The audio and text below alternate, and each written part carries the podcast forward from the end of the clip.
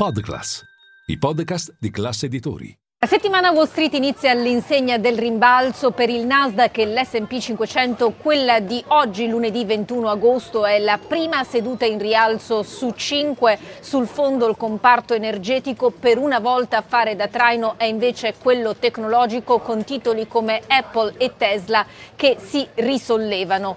Questo nonostante la corsa dei rendimenti non si fermi, quello del decennale è arrivato di nuovo sopra il 4,3%, nuovi massimi del novembre 2007. Linea mercati. In anteprima, con la redazione di Class CNBC, le notizie che muovono le borse internazionali.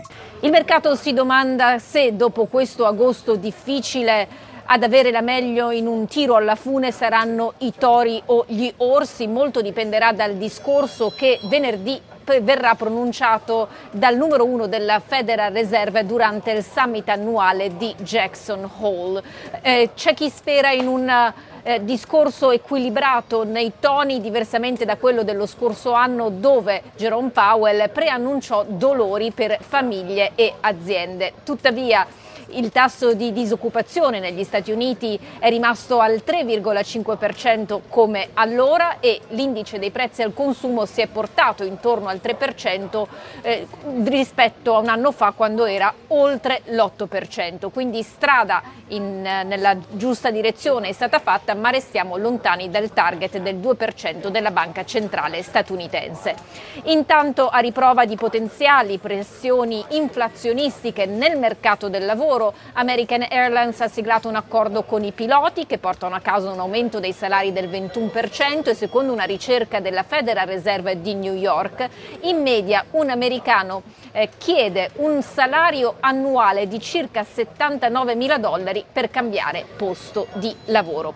A livello aziendale la settimana sarà eh, forse cruciale anche per via dei conti di Nvidia, il produttore di chip che dall'inizio dell'anno ha guadagnato oltre il 200% grazie al boom dell'intelligenza artificiale. I risultati finanziari verranno pubblicati mercoledì a mercati chiusi. Gli analisti restano bullish con quelli di Wedbush che vedono il titolo arrivare a 490 dollari, un upside di circa il 6%, ma quelli eh, di HSBC si aspettano uno slancio addirittura dell'80%, vedendo l'azione arrivare a 790 dollari, anche se il target più alto a Wall Street è quello degli esperti di Rosenblatt, pari a 800. L'idea è che la domanda supera ampiamente eh, l'offerta.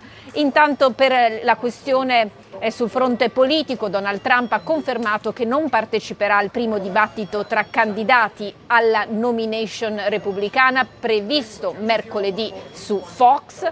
Tra l'altro questo anche alla luce di sondaggi che lo vedono costantemente e largamente in testa rispetto a qualsiasi suo rivale. Secondo una rilevazione di CBS eh, conta il 62% delle preferenze contro il 16% di Ron DeSantis che si trova in seconda posizione ma vedete ampiamente indietro e l'aspetto interessante è che in un sondaggio condotto tra i repubblicani che potrebbero votare ai caucus in Iowa che si tengono per primi il 15 gennaio del 2024 2024 il 42% voterebbe per Trump presidente contro il 19% del governatore.